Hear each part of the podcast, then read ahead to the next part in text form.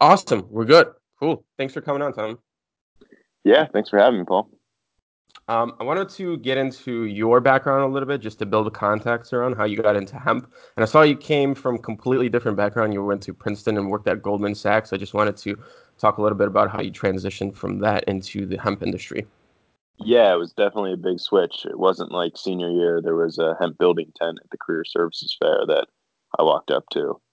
It's been a, a long and winding road, but one that I think has purposely set me on this course and, and delivered me to where I am. So I graduated college.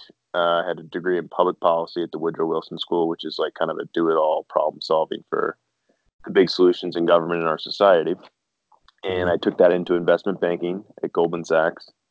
And I didn't really like everything about that job. I understood that it was challenging and it was working with pretty competent high end business people. And there was definitely a lot to learn, but I felt like I wasn't really doing all the exciting things I could have been doing and I saw going on around me. So I was much interested in much more interested in startups and software development.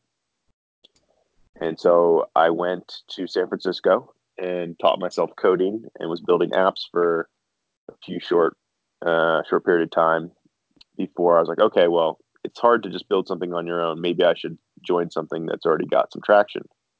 And I was at a I met a friend of mine who was also uh, my year from college, and he was starting a children's computer company. And mm. I had just taught myself how to code, and, and, this was using the Raspberry Pi 3 and teaching kids how to create breadboards and circuitry, and all based on a Minecraft game that taught them basically how to overcome their fear of computers. Mm. And having just taught myself to code, I thought, wow, this is such an amazing product that I wish I had that when I was a kid, I could really see a future for this.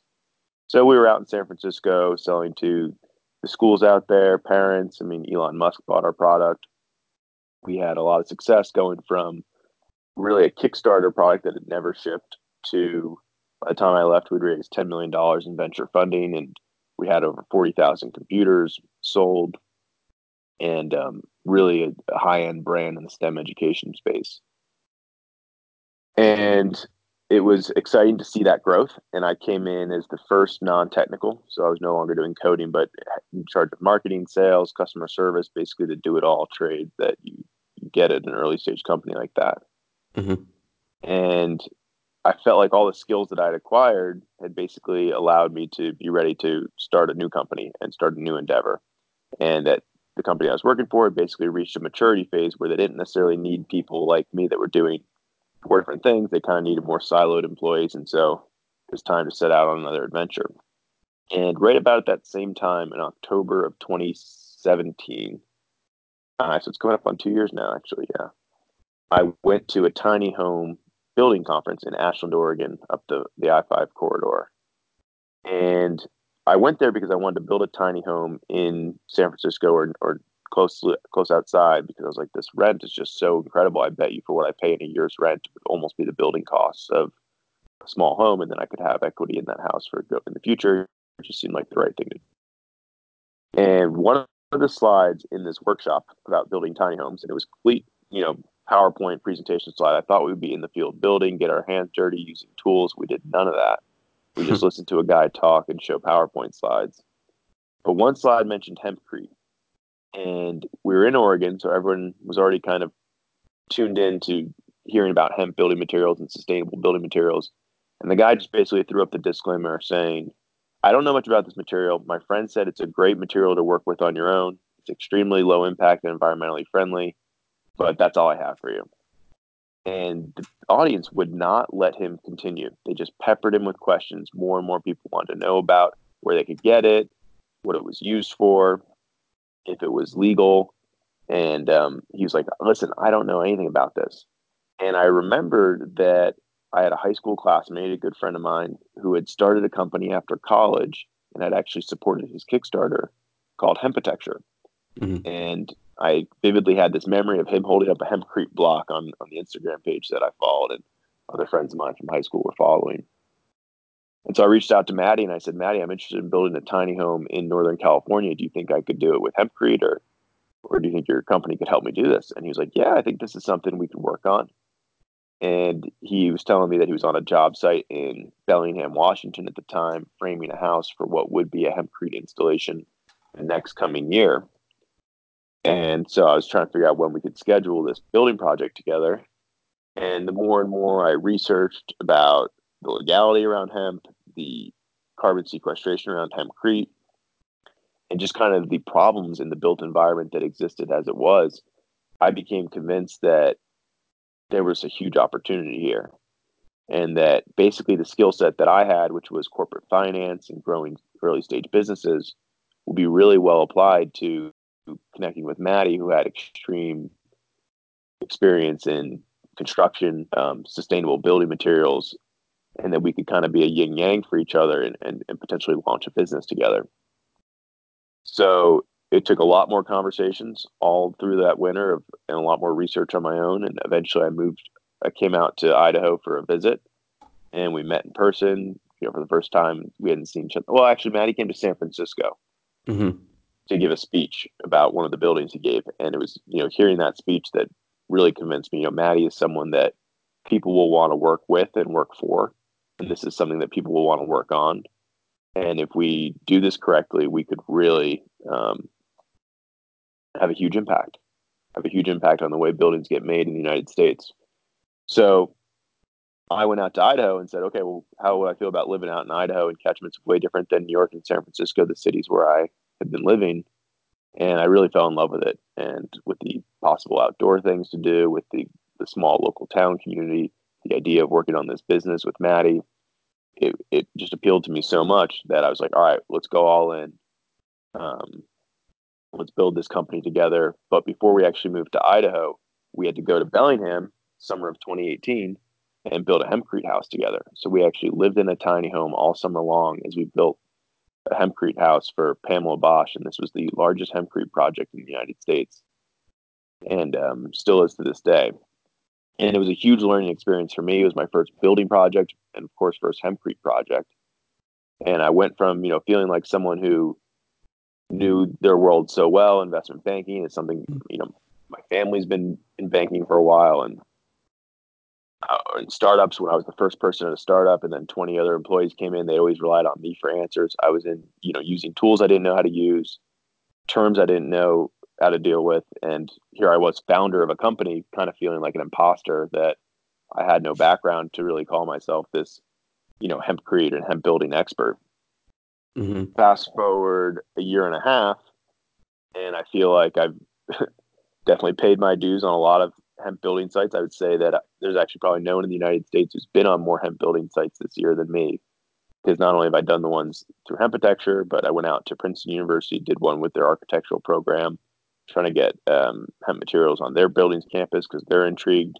I went out to Quebec, Canada, where they've kind of inherited the French hempcrete industry and participated on a project out there. And, you know, I've just had so many conversations with different people in the industry that I realized that hempcrete knowledge, there's no one person who's the almanac for all hempcrete knowledge.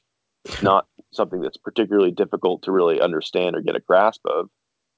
Um, it just takes, you know, the, the challenge is is getting this into you know the the mainstream consciousness of, of building minds. So that means architects, developers, um, potential homeowners. Like they need to know about the options that can, that exist for materials inside their walls, and that's where I feel like I'm going to apply my you know effort. It's not so much you know coming up with new and better formulas of hempcrete or faster or smarter ways for designing hempcrete buildings, but it's making sure that all the the impediments to having this material adopted on a widespread scale are kind of removed. So I know I hmm. just gave a lot of background and, and where we are today, but that kind of all culminates in what's going to be happening this October for us, and it really is full circle considering that I learned about hempcrete or got reintroduced to hempcrete from an event, you know, a weekend workshop. We will be hosting a hemp building summit this October that is going to be a really groundbreaking event for our industry because we're bringing over speakers from the United Kingdom, from France, from Canada, from Ireland, you know, these places where they've had uninterrupted hemp supply chains and have been building with hemp materials since the 80s. And we're going to really try and, you know, launch this in the United States with an event that has over 150 attendees, including LEED APs, you know hemp farmers, hemp processors, builders, developers, architects, people who are seed scientists. You know, all the different aspects of the supply chain. You know, real estate salespeople will be there, who are who have heard about this possible material that can be used in our homes and are excited about it are going to be descending upon Sun Valley, Idaho, for two days. One day of presentations where we're learning and networking and uh, discussing, and then a day in the field where we're actually out visiting different hemp building projects, um, seeing some of the equipment that we've used and invested in, put you know, put into practice, and um, just kind of elevating the stoke about this build material. Because I'm pretty sure when people leave, they're gonna have that same feeling that I had when I re-encountered hempcrete at that workshop. It's like, wow, is this too good to be true, or is this the solution that we've been waiting? Or you know, part of the solution buildings have a lot of components, but the insulation materials, I think, are um, something that's been kind of un, under flown under the radar. You know, like when I think about the revolution that's going around um, plant-based products, people are like, "Wow!" They're kind of waking up. Oh my gosh, I don't know if I want meat that's sourced from uh, a factory farm or inhumanely treated animals or something like that, or you mm-hmm basically animals that are producing tons of carbon during their lifespan. Maybe I can switch to something that's regenerative, something that's carbon negative, like plants. I think that same awakening is going to happen with building materials. Oh, what am I putting in my walls? Is it sprayed foam that's a petrochemical product? Is it a fiberglass insulation product that until 2011 was named a, a known carcinogen? Or is it something that comes from plants, something that's carbon negative, something that is non toxic? and something that is high performing, I think it'll be a no brainer once people kind of open their eyes to the options. When we're born into a world where there's so many things there's cars, there's planes, there's cell phones. We don't know how half this stuff works. And I, I got that firsthand when I finally learned to code. I was like, wow, I've been using these apps for so long. I just haven't thought about what how they work, what goes in them, what's the the the language that that's happening behind the screen. And I had that same realization when I moved into buildings. Like, wow, I've been walking in and out of buildings my whole life. I didn't know how the wall was attached to the floor. Much less I ever think about the different type of insulation products that could be inside the wall. And you know, I, I think that this whole green revolution that's thankfully come along, and I, I honestly think that hemp and cannabis has a role to play. I think a lot of people who are living in cities and have very little interaction with the natural world are kind of rediscovering the beauty of you know the gifts that have been bestowed on this planet for us, and hemp and cannabis being one of them.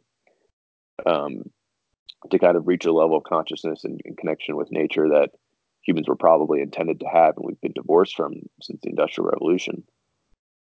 So I think it, it, it's all coming full circle, and hempcrete was a great place to start. It's such a radical building material because it basically turns everything on its head. Where, okay, we're not going to have drywall and then a cavity and then insulation. We're going to have this mass of plant concrete basically that will be in charge of regulating the heating and cooling of our house. We won't have any forced air ventilation systems. You know, it's pretty radical, but I think that that's just one application. And sometimes it's best to enter a market with an extreme product that's going to be eye catching like that. But you mm-hmm. look at all the other different uses of the hemp plant. I mean, hemp is a technology that's being reintroduced to society. It's been out for 70 years and now it's coming back and the applications are going to be endless. And we look specifically at the applications for the building industry, but of course there are people doing plastics, additional units uses. There are people doing textiles, and, and we're so supportive of all those endeavors. But we look at okay, well, we're using wood, but if hemp grows faster and creates more biomass per acre and sequesters more carbon, maybe we don't need to be deforesting our, our forests and can instead switch to something that we can domesticate and cultivate on an annual basis. And certainly it's better than using some type of rock based um, resource because those are depleting and take you know millennia to regenerate. So it's um it's okay. Where do we use it? And we kind of start with insulation. We've got hempcrete, we've got hemp fiber insulation, which is installed exactly like fiberglass insulation. It mm-hmm. makes that developers don't need to learn a new trade and building inspectors don't need to learn a new material to get comfortable around. It's just a, an insulation material that's installed just like um, mineral wool or or fiberglass insulation and, and performs just like um, materials they're very familiar with. And it's like, okay, what about hemp wood or hemp particle board and all these different, um, you know, to replace drywall, to replace plywood. So mm-hmm. we, we're looking at all these new products that can be brought into our homes that are non toxic, extremely low impact to the environment, and something that consumers hopefully will want. Uh, what concerns do people usually have, or since you're in the industry, or what kind of questions uh, do people raise when it comes to building a, a hemp um, house, or just in general using hemp? The concerns? Yeah. Yeah, it depends on who the customer is. Um, some people will just be concerned with how's this going to look inside my house. Some people mm-hmm. are concerned with how is this going to affect my construction prices some people are concerned with is my building inspector going to allow this to happen? So addressing all of those, um, you know, the aesthetics of hempcrete are basically still in your hands. It's not going to change how your house is going to look. Mm-hmm. You have it. You can you can basically have any type of finish you want. There are some materials that are not compatible with hempcrete, something like drywall or something that's vapor impermeable, mm-hmm. because hempcrete, although airtight and not allowing air to pass through your house, or at least slowing the movement of it, it does allow some vapor permeability, which is why it's a, a great moisture buffer for your room because the hempcrete and the hemp shiv, which is the inner wooden core of the hemp plant, it's a very porous uh, structure. So it can actually absorb a high amount of water content from a room. If, say, the room had a lot of people in it, was very active, and a lot of heat was creating moisture inside the room, the wall can absorb that. It can either pass it to the outside or it can pass it back to the inside when the moisture level drop on the inside. You know, wherever the wherever the difference in moisture is highest is where the moisture will travel.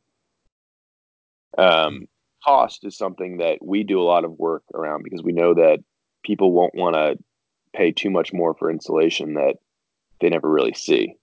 Mm-hmm. They, they'd rather just not. They'd rather invest in something that's probably more has more aesthetic influence on their house than something that's behind the scenes but there is a performance benefit. So you can expect to reduce heating and cooling costs with a hempcrete wall, not only because it has a high insulation value, but it has thermal mass, eliminates thermal bridging. It's able to regulate that moisture, which does a lot to influence a, a room's comfort level. But usually there is an upfront increased cost to hempcrete. Could be 10 to 20%. Um, you may recoup, you probably will recoup a lot of those savings over the lifetime of the building just because it's extremely durable and extremely energy efficient. So it's going to reduce your heating and cooling loads. But the biggest influence on what that initial construction cost is, is how much labor you're using. Mm-hmm. And they've been done in the past have been done very community kumbaya style, where it's hand mixing, everyone getting in a line, passing buckets, down the line, turning the buckets over into the wall, and then packing into the wall. Mm-hmm. And that's good. And that's, you know, very reminiscent of natural building strategies when they were first put into practice by humans. But it leads to a lot of man hours and a huge labor bill at the end of the day. I think, you know, our last hempcrete project, or the first one we did in Bellingham, was 80% labor, 20% materials. Jeez. And that was in materials that came from overseas. So even with the shipping of materials, which costs as much as materials themselves, that was still fifth of the construction costs, and eighty percent of it was labor. And myself, I mean, I was there working in a laboratory. I was only working for fifteen dollars an hour. So if you could imagine what normal construction labor gets rented out at between fifty and seventy, those costs could be astronomically higher. So what we view our challenge as partially is how do we install these materials so that they're cost competitive with the traditional materials on the market. And so we experimented with conveyors, mm-hmm. high volume mixers, and now we even have a spray machine where you're actually spray applying hempcrete into the wall, similar to how um, cellulose insulation is sprayed in or spray foam is actually sprayed in. But you're having the you know the same environmentally friendly hempcrete material, but you're spraying it in a way that's going to reduce your labor costs by three or four times. Um, when it comes to like inspections and just from the local um, aspects, uh, how did you guys overcome like the basic hurdles um, producing hemp and building with hemp? Is there any safety codes that you guys had to do, um, uh, or was there any? Uh, I don't even know how to call it certifications or anything. That's a good question. Um, I think the biggest thing to communicate to building inspectors is this is non-structural insulation. Mm-hmm. It's not concrete made of hemp. It doesn't have to hold up any weight of your building. It does do some of that, and it helps with the load, carrying the load of the structure, and providing some increased shear strength. Mm-hmm. But it, it it doesn't have to pass any structural tests. It just needs mm-hmm. to have fire resistance, which hempcrete performs extremely well, seeing as it's a lime-based product. You know, it's hard to set rocks on fire, and it needs to have some determined insulation value. So even though basically heating and cooling your house has a lot more to do, has a, is influenced by a lot more than just the R value of the insulation materials you choose. Mm-hmm. That is the only metric that we ask building insulation materials to pass. So it's kind of an oversimplified barometer of, of how well an insulation material performs. Um, but you need documentation on that. And currently, all the documentation exists in Europe or in other countries that have been doing this longer. And the mm-hmm. United States doesn't really have that domestic testing in place. Mm-hmm. So oftentimes we're going to building inspectors with overseas data, and some are willing to work with that, and some really aren't. So code compliance is something that is kind of in the way of adoption for hempcrete. The hemp fiber insulation has effectively avoided this with getting the testing done and, and you know showing the proof that is is there in the performance of materials. So I, I think um, it's going to take time and investment from companies like ourselves. There's now a an organization called the U.S. Hemp Building Association. There's a 501c6 trade association specifically oriented towards helping promote hemp building in the United States. And they're going to be tackling things like this, like material certification, getting domestic material performance data so building inspectors can have confidence that you know it's going to perform like it's uh, intended to. Mm-hmm. Um, I want to talk about uh, some of the products that you guys have. I see you guys have hemp wool, uh, the building grade hemp core, which is 33 pounds. So I know you guys are having issues with shipping uh, heavyweight. And um, I wanted to ask you specifically, how did you guys get into equipment? Because I saw you guys uh, developed a, I don't know if you guys developed the spray machine and the bucket mixer, and then also the conveyor belts. So I just want to talk about those. Yeah, so a lot of this is repurposed um, equipment that's used for other other things in construction. Mm-hmm. The conveyors, you know, are just effective at moving hempcrete around a job site. Mm-hmm. And then we actually configured one to be able to directly deposit hempcrete into the wall cavity. So I oh, putting wow. it on a, on a on a ramp basically that could be lowered and and heightened, you're able to go up right above the form board, turn the machine on, just pour all your hempcrete onto the conveyor, and then you can roll the conveyor around to basically deposit the hempcrete. Um, the the bucket mixer is a skid steer concrete bucket mixer, and that attaches directly to like a bobcat or skid steer that's hydraulically powered. And you're able to mix a lot more hempcrete a lot faster. So, like seven cubic feet of hempcrete every one to two minutes. Mm-hmm. And um, that is expe- especially effective for moving the material around the job site because you're just you're attaching it to the forks and basically able to drive it around to whatever part of the building you're working on. Or if mm-hmm. you're working on panels that are lying on the ground, you can just turn it over and dump it into the panels directly. But um, what it was really good was for was feeding our spray machine. So the spray machine is able to move a lot of hempcrete um, fairly fast, and so you need to have a fast mixing process behind that to make sure that it's you know in, in constant use. And the spray machine uses a high-powered um, air compressor to actually suck pre-mixed hempcrete through the tubes and then out the nozzle directly onto the wall, replacing the need to tamp it in because the force of the, the sprayer is so strong that it just it, it compacts it while it's being projected onto the wall. Wow. Um, so we realize, you know, we're we're what we do is kind of complicated because yes, we'll we'll sell you materials if you want to build a hempcrete project and you're looking for a hurd that is going to meet building grade specifications and you're looking for binder that is high performing and tested, we have those materials that we use for our own projects that we're happy to provide to other people trying to do their own projects. We will also show up and professionally install your hempcrete. If you want us to bring our machinery and, and do the job for you, we are happy to do that. We can teach you how to use hempcrete. We can either show you how to use our machinery and you can order from us the same tools, or um, you know we can come on site and have a workshop and, and teach you how to use build with hempcrete. We even have workshops our own that we host, so you come to us to learn.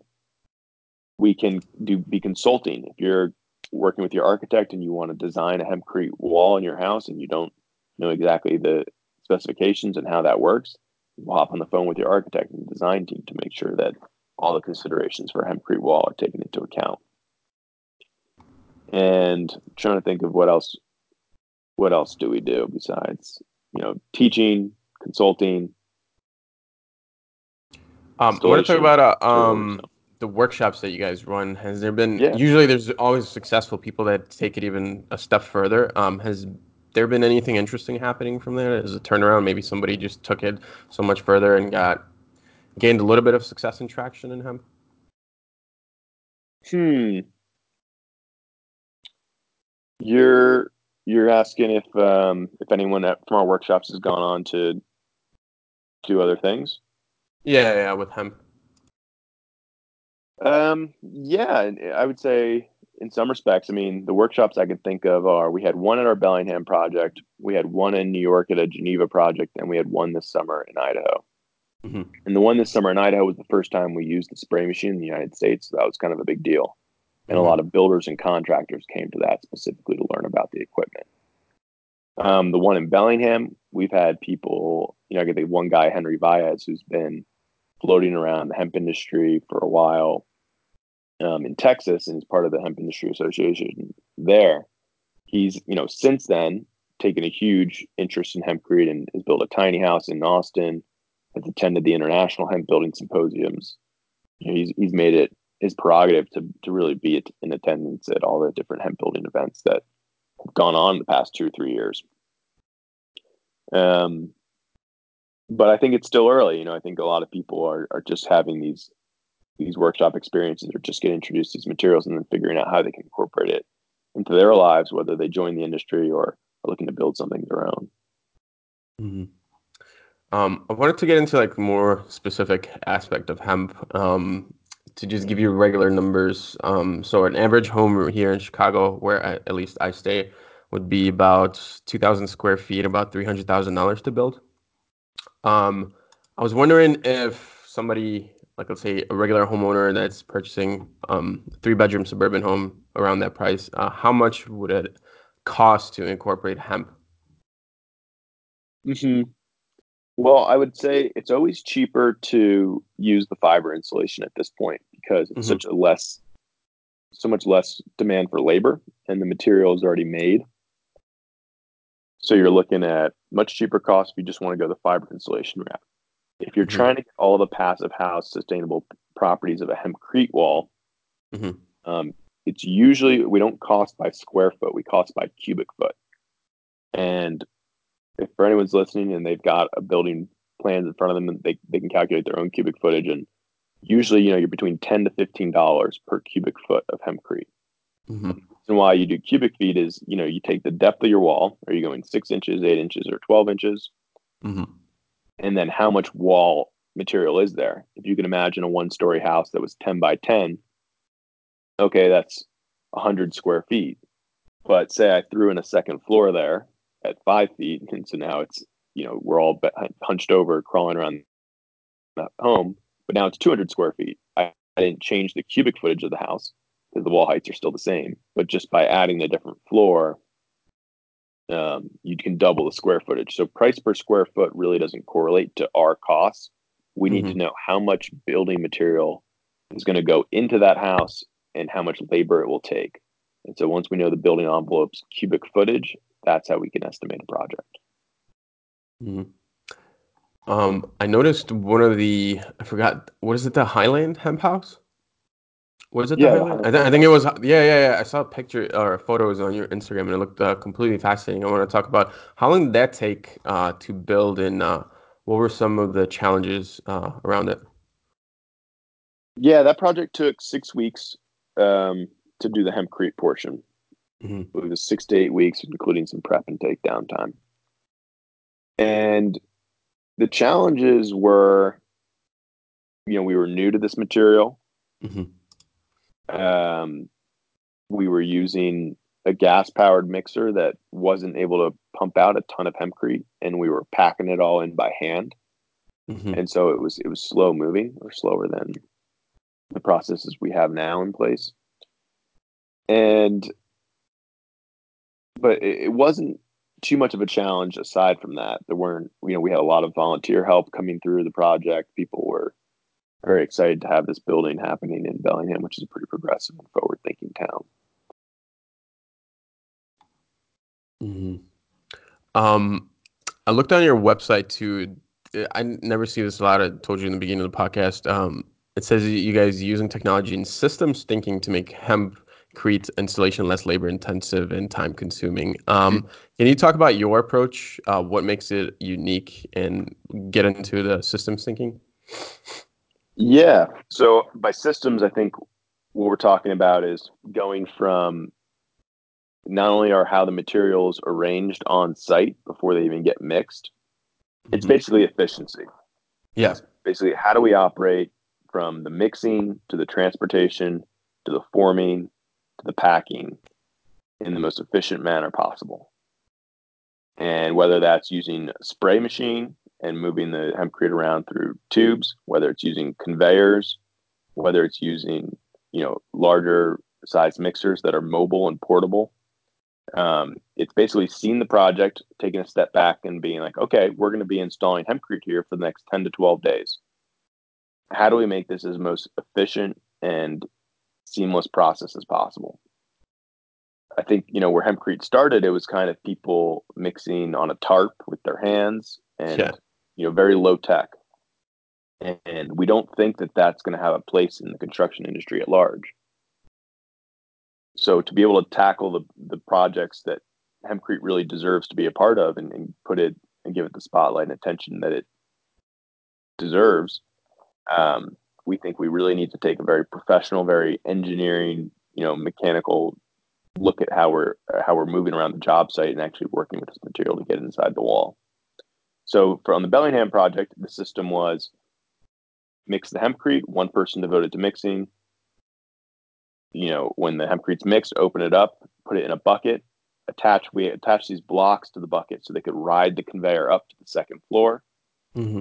Turn the bucket over onto our second conveyor, that conveyor ramps uh, the hempcrete in, directly into the wall, and then have someone on scaffolding watching that hempcrete come off the conveyor into the wall with a tamping tool, you know, an elongated, stretchable tamping tool to just start packing it in immediately as soon as it gets there.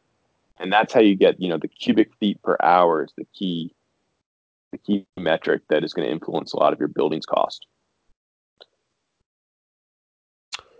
Um, can we get into uh, the prefabricated buildings? Um, since I'm from Europe and I've been following that, it's kind of getting into the trend of getting, um, I guess, your home uh, prefabricated.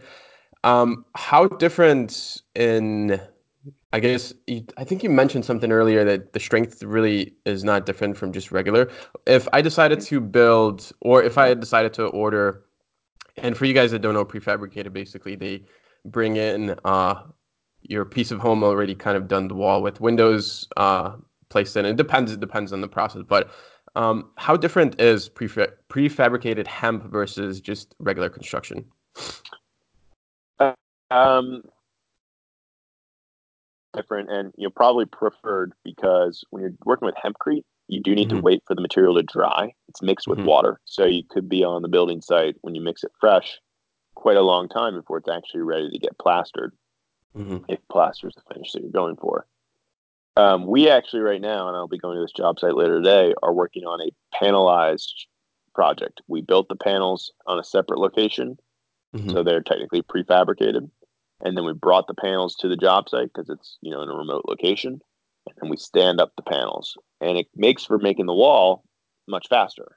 Yeah yeah so you know it speeds things up but you need to have a great understanding of what that design of the building is. And some of these very large projects out there you know making panels that ahead of time um, you could get caught not able to react to different changes of the, the building site while the job's under construction. But I think the other opportunity is for pre-made hempcrete insulation blocks, and this mm-hmm. these are products that have existed in Europe coming out of factories. Is you know insulation blocks that are shaped to a certain depth, standard size, and they're left drying for a couple months before they ever get shipped out to a customer, and then they're just stacked atop one another once you get to the building site. And I think that's a way that you could potentially greatly increase this, the uh, speed of a hempcrete project. But you do need to keep in mind that that's going to require a mature supply chain of hemp, locally mm-hmm. grown in the United States. It's going to require a facility to process this, actually turn it into, mix it with the lime and turn it into blocks. And then it's going to require a, um, a market that knows about this material and is ready to supply the demand for an amount that's going to justify building and investing in a production facility. Mm-hmm. But that is where we have our eyes set on the goal. You know, we want to use local materials to supply local building projects. And we think, you know, production facility that's aggregating farmer supply of hemp and turning it into high value building products, you know, is something that should exist in the United States. Definitely. Um, what do you spend most of your time on? And uh, I know that you guys are doing a lot. You guys have the workshops. You guys have products. Um, what is, if you had to talk about a little bit about hempitecture, what are you guys are working on the most, and what are you guys trying to push the most? That's a good question. Um, you know what we work on. You know, there's days where we're working on a job site for six hours so we can build structures. I mean, we had to literally build this industry so that people could see standing examples of homes built with our materials to eventually be able to trust them, you know. And that's mm-hmm. that's a very hands-on laborious process. When we're in front of our computers, you know, we're thinking about how can we create relationships and have products on our website and offerings that are going to really meet the current market demands. So this recent hemp wool product offering is very new to us. We have an exclusive U.S. Um, distribution agreement with a, a Canadian manufacturer and that allows us to contact different green building stores, contact different architects, contact different developers, and say, hey, I know you're going to be ordering X amount of quantity of fiberglass insulation. You're probably looking for a non toxic, greener alternative. Um, let me introduce you to this product. And so now it's like more of a sales and education role rather than going on site and building, but they can see the brand that we have in the background. And, and that's actually a huge part of it too, is you know, Mattie handles all of our social media, and every day there's posts about our company, about what we're doing, um, about our products, so people can see that this is a, a thing with energy and momentum that's actively growing. Mm-hmm. Um, can you talk a little bit about who should visit the um, the uh, building expo? Uh, safe to call it expo, right? Uh, summit, the hemp building summit. Summit. summit summit um, in October. Uh, who should be there uh, and why? Yeah, so I get emails every day from people saying, "I'm tired of my desk job. I want to come work in this industry. I want to make a difference. You know, I want to learn about this." And for them, I'm so happy that they're emailing me now before the summit rather than after, because I'm saying, "Come to if you've got an interest in this event, if you're if you're somehow working in the building industry, if you are interested in growing hemp, and seeing all the uses and end market um, applications of hemp products, then come to this summit. You'll meet people to network with from your region. We've got people coming from all over the United States. You're going to learn a lot about the existing industry as it currently stands.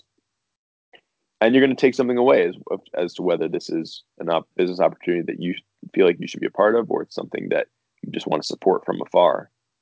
Um, it, it's going to be a really special time, I think, bringing together a lot of people from different parts of the hemp world and then a lot of people who are in the green building world and having them intersect and seeing how they'll be able to meet with each other. I mean, it's an event that's going to have a lot of education going on, but there's definitely a lot of networking time. We've got Hemperor beer sponsored by New Belgium that will be flowing.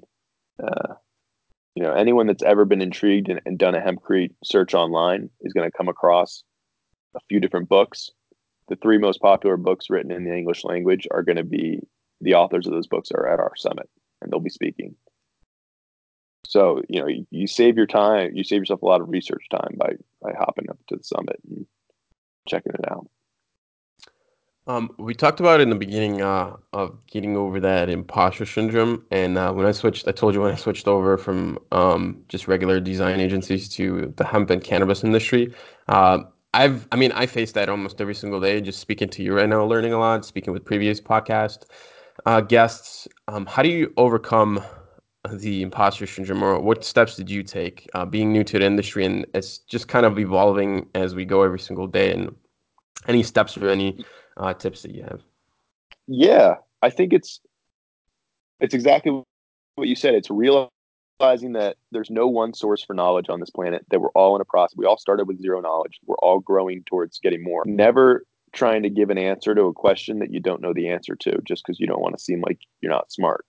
Mm-hmm. And um, and that and that takes a big step because how could I be the founder of of a hemp architecture company and not know the answer to a basic question?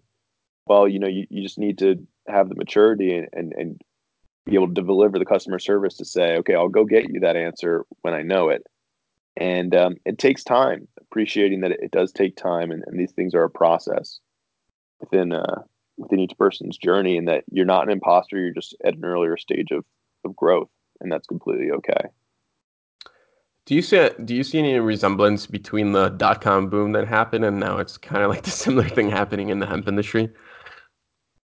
Um, hmm. I don't know. I, I mean, I know that there's a lot of people that think that hemp products aren't better products. It's just hype, and they're mm-hmm. just benefiting from the marketing that's kind of happening, coinciding with the legalization of recreational marijuana. Mm-hmm. And I and I think that's true. I mean, we talk about hemp-based building products, but I'd love to talk about plant-based building products. It doesn't just need to be hemp. Hemp's a great plant because it can grow almost anywhere. It sequesters a ton of carbon and grows really fast. But we don't need to just be focusing on one plant. Um, and you know, we actually Mattie went to go testify in Idaho because hemp is not legal in Idaho. It's one of the few states that has not adopted the federal farm bill standards, and testified to the different uses of this plant and how it could benefit our state's local economy. And one of the state senators came back and said, you know, I believe this is all hype. I believe these hemp seeds in supermarkets, this CBD stuff, has no real value, and people are just on to the next thing, like fish oil.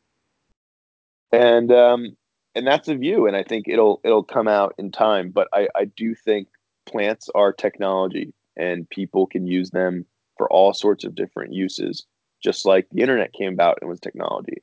And there's going to be a lot of very valuable applications of this technology that enter our society. I have no doubt that that will happen. Um, hmm. I'm sure there'll be a lot of fraudsters too, because whenever there's a potential for high value creation, there's usually charlatans trying to imitate that value creation. so it's right. just about ferreting out who's for real and who's not. Um, before we go, I wanted to get a little something from you. Um, if you could I have like words of wisdom for the hemp industry and cannabis industry. Hmm. Don't smoke too much pot. you know, I think business and pleasure are uh, are two very different things, and marijuana has its great impacts for you know broadening your mind, um, you know, thinking creatively and and and being cooperative and collaborative.